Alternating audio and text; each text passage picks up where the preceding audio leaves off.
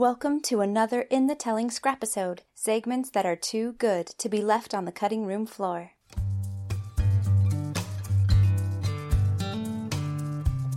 In this scrapisode, young adult author Candace J. Thomas talks about her book Vampire-ish and the genre she calls paranormal satire.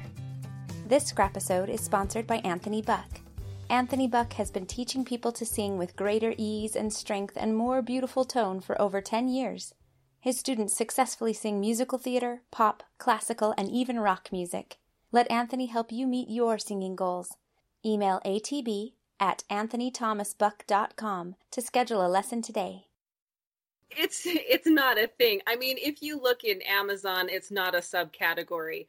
Paranormal satire is basically a vampire comedy. When I first started writing vampire-ish, there's just not a market for it. But I wrote it as basically like a situational comedy because I just wanted my character kind of to lose on every chapter um, ethically. So that's why I call it a paranormal satire because it's not really it's vampires, but it but it's not horror. It's funny. It's got it's got blood.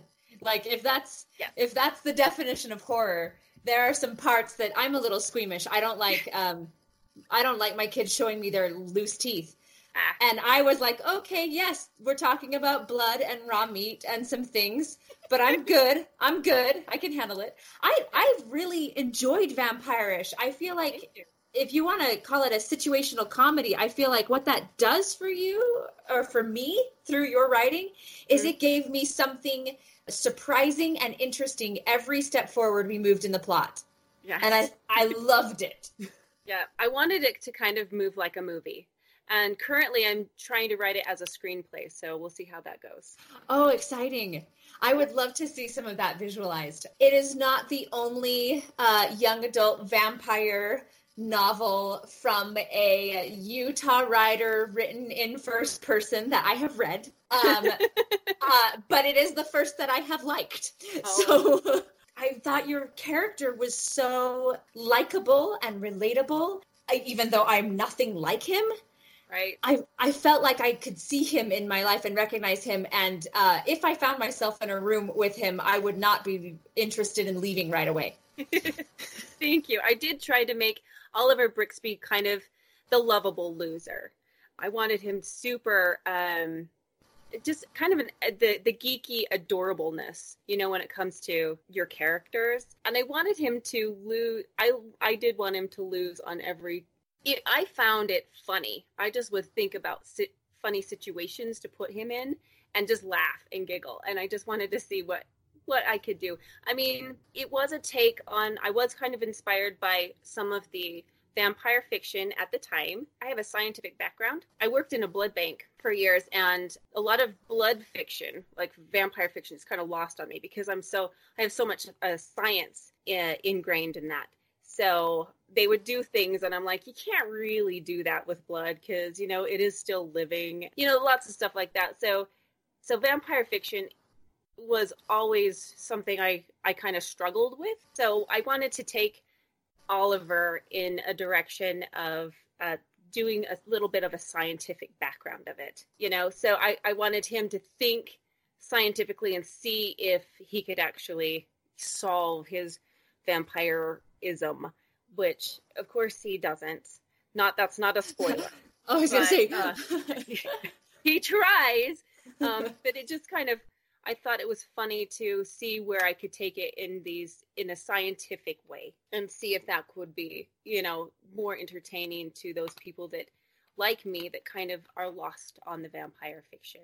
I really liked that. And I, I was going to ask you specifically about that if you had to consult with somebody or if you had a medical background, because I Yeah. felt like there was this perfect calibration of non science myself, how much how much I could understand and digest. And I was like, this feels really legit. I Yeah. can't say it's legit, but it is because I don't know. I'm not, uh, this is not my field of expertise by any means. But it also seemed like because you decided to attack it from a realistic place, you explored areas of vampire mythology that I've never heard people go into before. And I loved it. It was like, well, yeah, how would how would you deal with that and how would you handle that? And it just it it as a mythology and as a world building, it makes total sense to me. blood is something that's every day and blood is also it's a trigger for horror fiction everyone kind of associates blood automatically with pain and with fear and it's a trigger but for me blood is more of a science it's